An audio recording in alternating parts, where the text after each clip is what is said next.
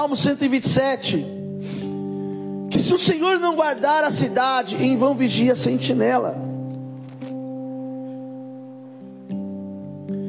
Se o Senhor não guardar a cidade, não adianta você pôr guardas, porque a proteção vem de Deus. Toda a nossa preocupação entra no verso 2 do Salmo 127. Inútil é levantar de madrugada, repousar tarde, comer pão de dores, porque aos seus amados ele dá o descanso. Então nós temos que entender que o cuidado de Deus na nossa vida é saber que Ele está em todos os sentidos na direção da nossa vida. O Evangelho de João, capítulo 2, fala sobre o primeiro milagre que Jesus fez. A primeira manifestação gloriosa de Cristo. Olha só. E no terceiro dia houve um casamento em Caná da Galileia. A mãe de Jesus estava ali. Jesus e seus discípulos também foram convidados. Acabado o vinho, a mãe de Jesus lhe disse: Eles não têm vinho. E Jesus lhe disse: Mulher, em que, em que essa tua preocupação tem a ver comigo? Ainda não é chegada a minha hora. Sua mãe disse aos serviçais: Seja o que for que ele vos pedir para fazer, faça.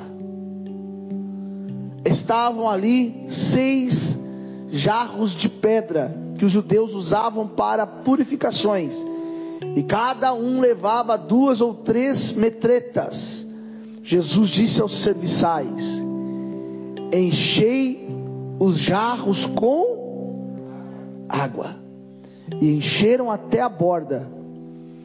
Então lhes disse: Tirai agora um pouco e levai ao mestre de sala. E assim o fizeram. Quando o mestre de sala provou a água transformada em vinho, não sabendo de onde viera, embora soubesse os serviçais que tiraram a água, chamou o noivo e lhe disse: Todo homem serve primeiro o bom vinho, e depois os convidados já beberam bastante o inferior. E tu, entretanto, guardaste o bom vinho até agora. Aleluia. Com esse deu Jesus o princípio dos seus sinais em Caná da Galileia, sua glória e os seus discípulos creram nele. Todos acreditam, digam amém. Glória seja dada ao nome do Senhor Jesus. Queridos, essa essa palavra veio ao meu coração agora há pouco. O Espírito Santo trouxe essa graça. A situação é a seguinte: havia houve um casamento em Caná da Galileia. E os noivos se apressaram e convidaram seus convidados. Maria foi convidada, e naquela época havia um moço andando com algumas, alguns homens, e ele também foi convidado, o nome dele era Jesus. E foi convidado Jesus e seus discípulos, estavam todos ali naquela festa. Um casamento daquela época ele duraria pelo menos sete dias, aproximadamente. A festa era uma festa de sete dias. Sete dias comiam, sete dias bebiam, sete dias se alegravam. Era algo extraordinário. Mas chega um determinado momento que a alegria acaba, o vinho acaba. E se o vinho acaba, acaba a festa. Se o vinho acaba, não tem mais alegria. Então, quando o vinho acaba, Maria percebe que acabou a alegria. ela vai até Jesus e diz para Jesus: O vinho acabou. O vinho acabou, não tem mais alegria. Jesus olha para Maria e diz: Ainda não é chegada a minha hora. Mas Jesus, ele, ele dá um jeito de transformar aquela história. Ele dá um jeito de transformar aquele casamento. Pastor, o que o senhor está querendo dizer? Eu estou querendo dizer que talvez alguma área da sua vida parece que a alegria se foi. Alguma área da sua vida parece que as coisas se perderam. Parece que você não está achando mais a direção. E o que eu tenho para te dizer nessa noite é que Jesus está entrando na tua vida para trazer a direção. Jesus está entrando na tua vida para mudar a sua história. E quando Jesus ele manda da ordem para que colocassem água naqueles jarros, alguém pode olhar para aquilo e falar: mas que loucura é essa? Porque as coisas de Deus, a princípio, elas parecem meio, meio loucas, meio fora do normal. Como pode acontecer isso? De que maneira? De que maneira? Deus não enxerga como o homem vê. Porque não espere que o homem acredite em você, porque o homem não vai acreditar em você. Pastor, mas é porque não foi com você eu imagino toda a dor, todo o sofrimento, toda a angústia. Eu sei que é algo que não muda, não adianta, não tem como. Mas Deus vê como o homem não vê. Deus enxerga coisas como o homem não enxerga. O Espírito de Deus, ele vê o homem de um jeito diferente. Sabe qual é o grande problema? O grande problema nosso é que nós não deixamos Jesus no controle da nossa vida. Porque quando você deixa Jesus no controle da sua vida, a sua história muda. Quando você deixa Jesus no controle da sua vida, você sabe que por mais que possa acontecer o que for, Ele está no controle da sua vida. Pegue na mão de quem está do lado de Deus, não perdeu o controle da sua vida. É, agora olhe para cá. Deus ainda está no controle. Então aquela festa parecia que perdeu o controle. Jesus, quando estava sendo crucificado, um bandido o insultava e o outro o defendia. E ao que defendia, ele disse o que? Ainda hoje estarás comigo no paraíso. Jesus pode mudar a vida de uma pessoa. Jesus pode transformar a vida de uma pessoa. Jesus não perdeu o controle da sua vida.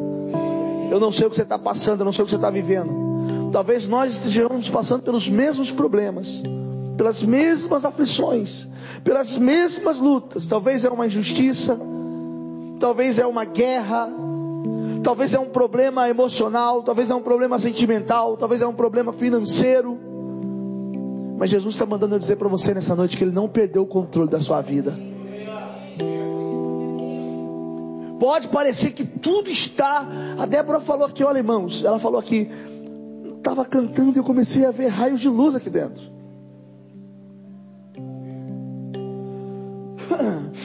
Deus está nesse lugar. O Espírito de Deus está aqui. E se o Espírito de Deus está aqui, Ele vai realizar um milagre extraordinário na sua vida.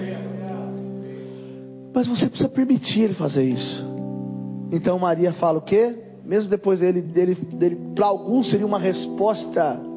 Jesus ali respondeu como Deus. Maria falou para quê? Aqueles para os serviçais: faça tudo o que ele vos mandar. O primeiro passo para você viver um algo extraordinário de Deus, faça aquilo que Deus mandou você fazer. Eu preguei uma mensagem domingo aqui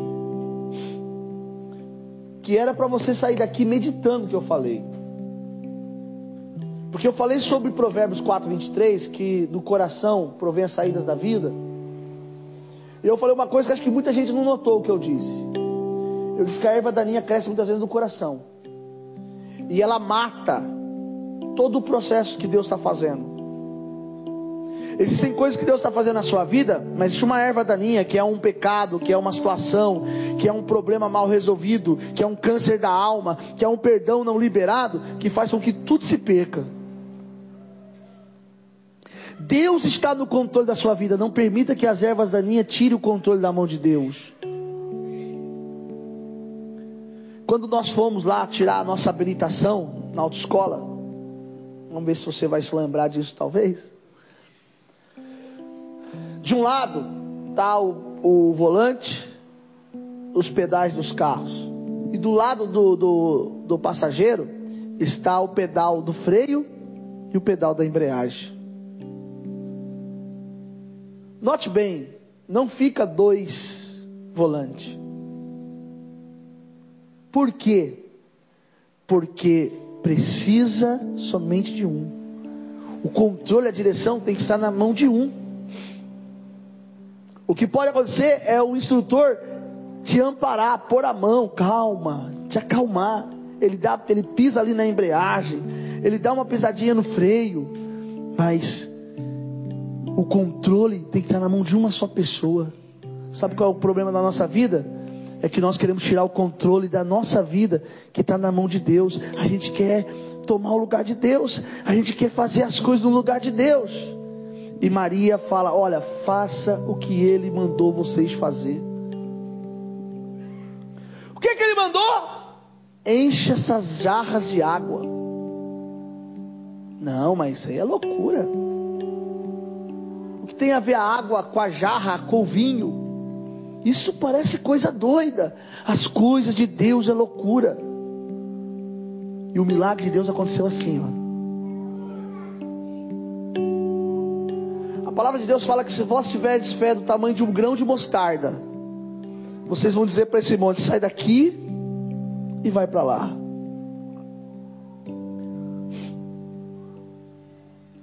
A palavra de Deus fala que se tudo que pedides, crendo recebereis. O salmista fala: entrega o teu caminho ao Senhor, confia nele, o mais ele fará. Então, Aonde mora o segredo da nossa vida? O segredo da nossa vida mora numa, num ato de obediência com Deus, em saber, Senhor, é isso que o Senhor quer que eu faça? Eu vou fazer. Eu estou disposto. Eu abro meu coração. Eu estou aqui, Deus. O que, que o Senhor quer de mim, Senhor? Encha os jarros de água. É como Eliseu falou para aquela mulher, quando elas vêm para Eliseu, diz Eliseu, vão levar os meus filhos como escravo, porque eu não tenho como pagar a minha dívida. O que, que Eliseu falou para ela? Vai e empresta vasilhas. Vazias e não poucas. Não foi isso? E ela começou a deitar azeite e o milagre de Deus aconteceu. Talvez o que está faltando para mim e para você é esse ato de confiar em Deus, em descansar em Deus,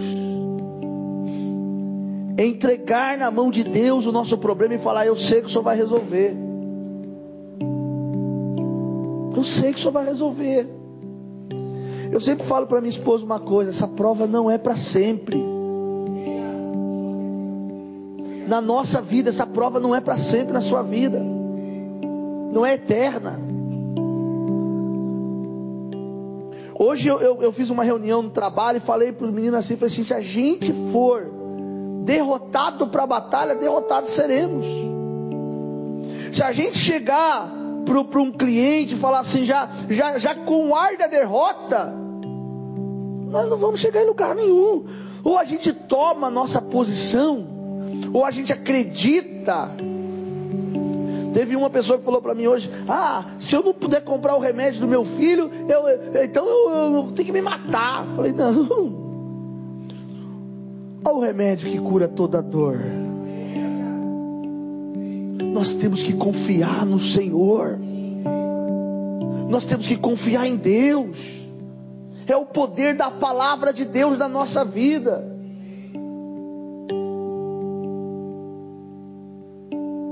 A minha esposa falou assim: Mas Não tem até aquela canção que fala: Uma só palavra que Deus mandar vai fazer a minha vida mudar.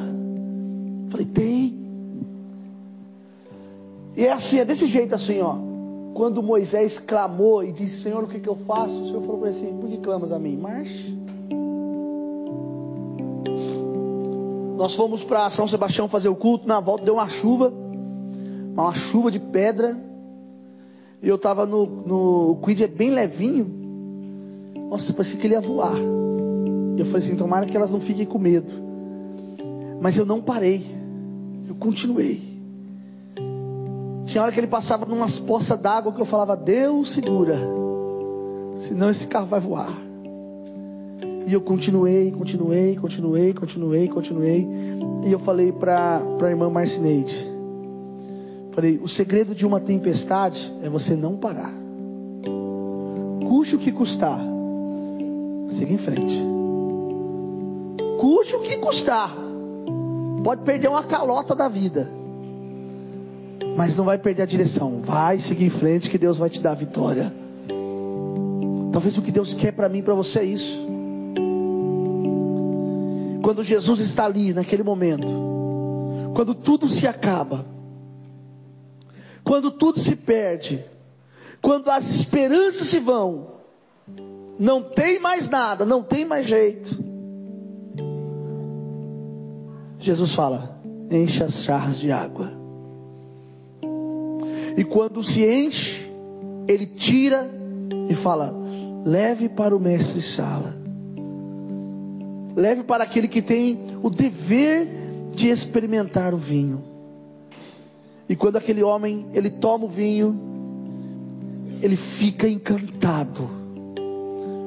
Porque aonde Jesus põe a mão, aonde Jesus está com as mãos estendidas, o extraordinário de Deus acontece.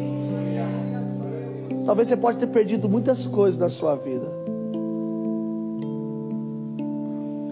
Talvez, às vezes as pessoas perguntam qual é o grande segredo de Jó. O grande segredo de Jó foi que ele adorou. E um dia, num, num lugar, umas pessoas começaram a estudar e começaram a falar de Jó. Porque Jó falou que eu temia me sobreveio. Então Jó era um medroso, então Jó era isso. É, irmão, Jó perdeu dez filhos num dia só. Deve ser fácil isso, né? Hã? Perder dez filhos num dia só? mas o Espírito Santo sustenta. Irmão, se você perde, olha, por muito menos você já blasfêmia, já, já xinga, já quer chutar tudo, já não quer mais ir para a igreja. O camarada perdeu dez filhos, um sheik da época, perde tudo. Perde tudo. O cara era riquíssimo, perdeu tudo num dia. Existem coisas da nossa vida que nós não entendemos. Existem coisas da nossa vida que nós não compreendemos.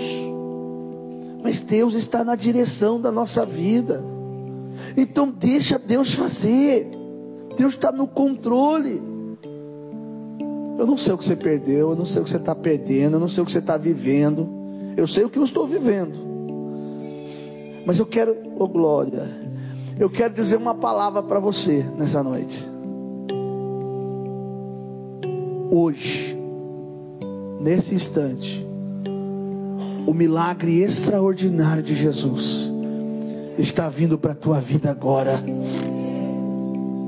O milagre extraordinário de Jesus está vindo para a sua vida agora. Deus vai fazer um milagre extraordinário na sua vida.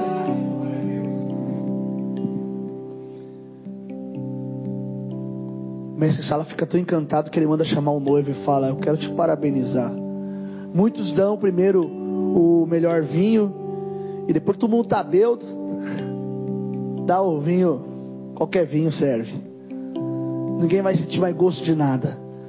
Mas você deixou o melhor para o final o melhor para agora. Aquele homem não sabia que o melhor só havia se manifestado porque Jesus havia se manifestado naquela festa. Escuta o que eu vou dizer, que agora é muito sério o que eu vou dizer. Você convidou Jesus para sua festa? Já? Tá bom. Então você convidou Jesus para sua festa. Amém. Só tem um detalhe. A sua festa está rolando já faz um tempo. E agora chegou a hora de Jesus se manifestar. E eu digo para você com toda segurança, em Deus, de que Deus está tomando a direção da sua vida. E assim como se vira uma página de uma, de uma, uma Bíblia ou de um, de um, de um livro, há uma página da sua vida que está sendo virada nesta noite. Para que o tempo novo de Deus chegue na sua vida.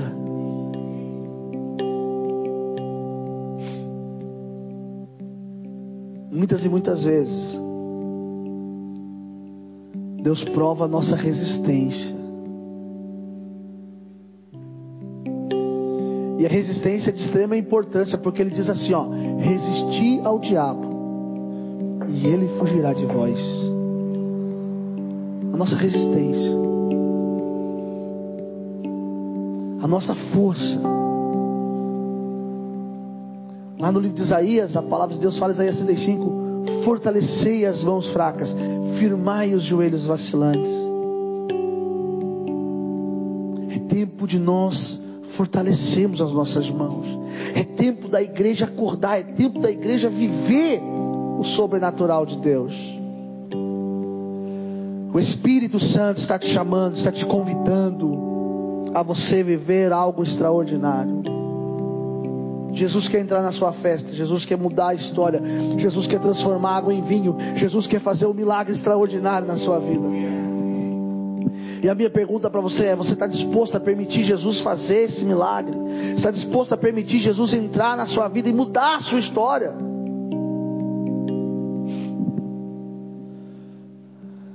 Você está perto de alcançar, você está perto da terra prometida, você está perto de chegar onde Deus projetou para você, está a alguns passos. Quando o povo saiu da terra prometida, era uma caminhada em direção à terra prometida, era uma caminhada de três dias. Era algo simples, mas se tornaram 40 anos. Escuta o que eu vou dizer. Você pode fazer com que algo simples se torne 40 anos. Você pode fazer algo simples. É só para, ó, oh, é só atravessar ali, ó. Tem um deserto aí, mas atravessa o deserto que vai dar tudo certo. E talvez você pode por causa de um deserto por causa de uma atitude, por causa de uma birrinha, fazer com que o que é três dias se tornar 40 anos. A decisão é sua. Jesus está aqui para transformar água em vinho. Jesus está aqui para mudar a história de um casamento. Jesus está aqui para mudar a história de uma festa eu quero saber se você está disposto a permitir Jesus mudar a sua história. Eu fui numa, numa é ONG, né? É Guri da Roça, né? Ontem. E eu achei muito interessante uma coisa lá. Porque a mulher que cuida de lá, ela fala que ela ensina a plantar não é isso? E ela falou uma coisa que me chamou a atenção.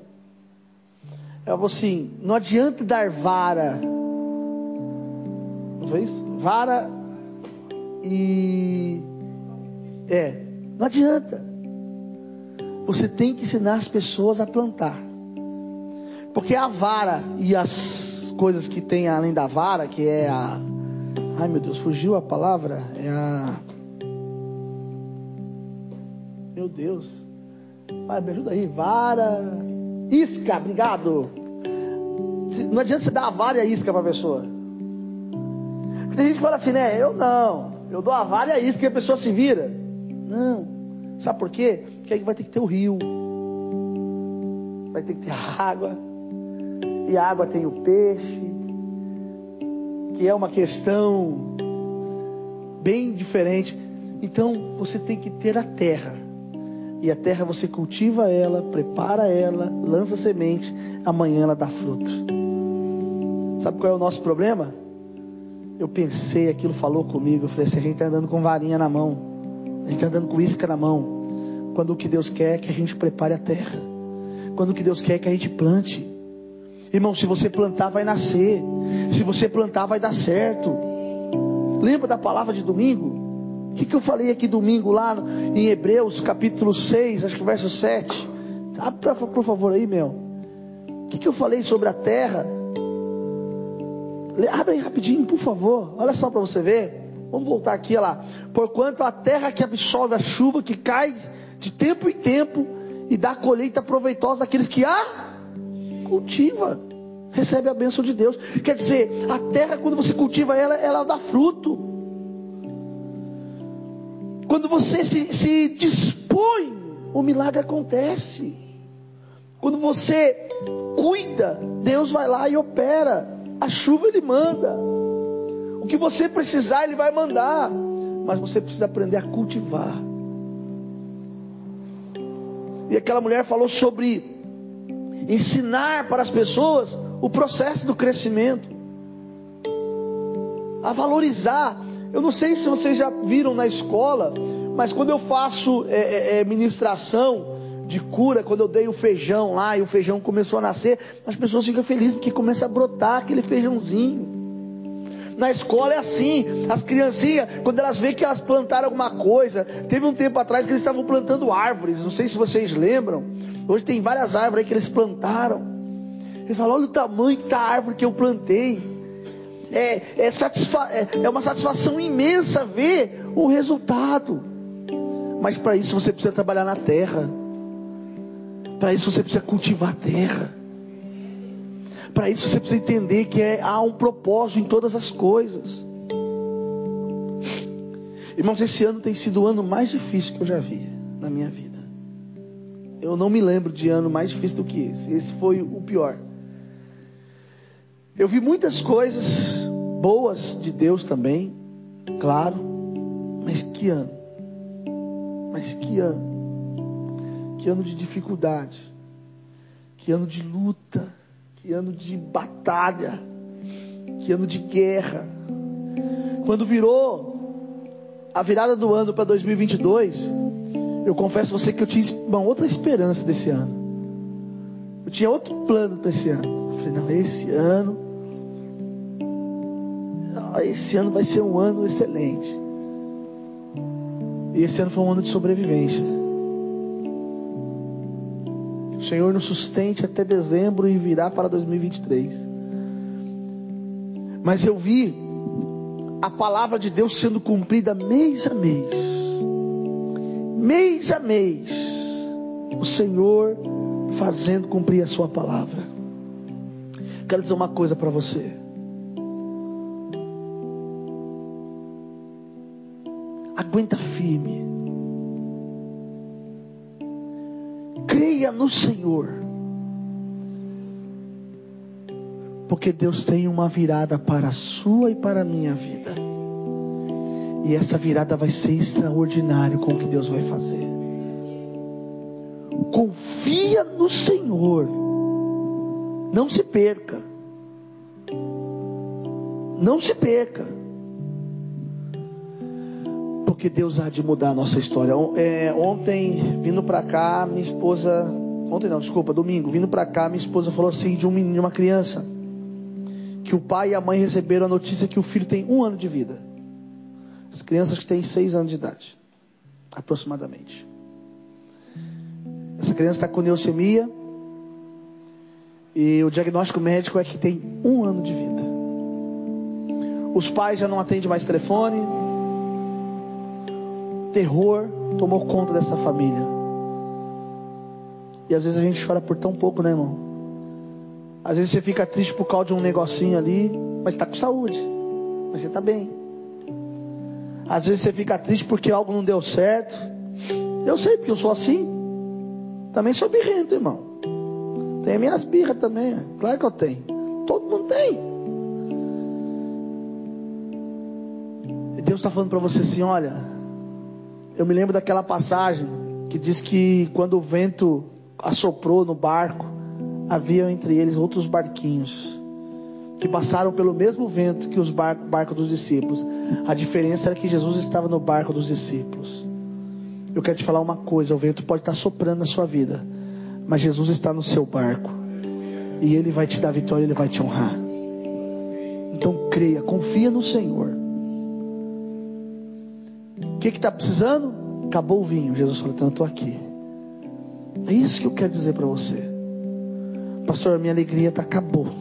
Então Jesus está dizendo: Eu estou aqui. Pastor, as minhas possibilidades se acabaram. Jesus está dizendo: Eu estou aqui. Eu quero que você feche.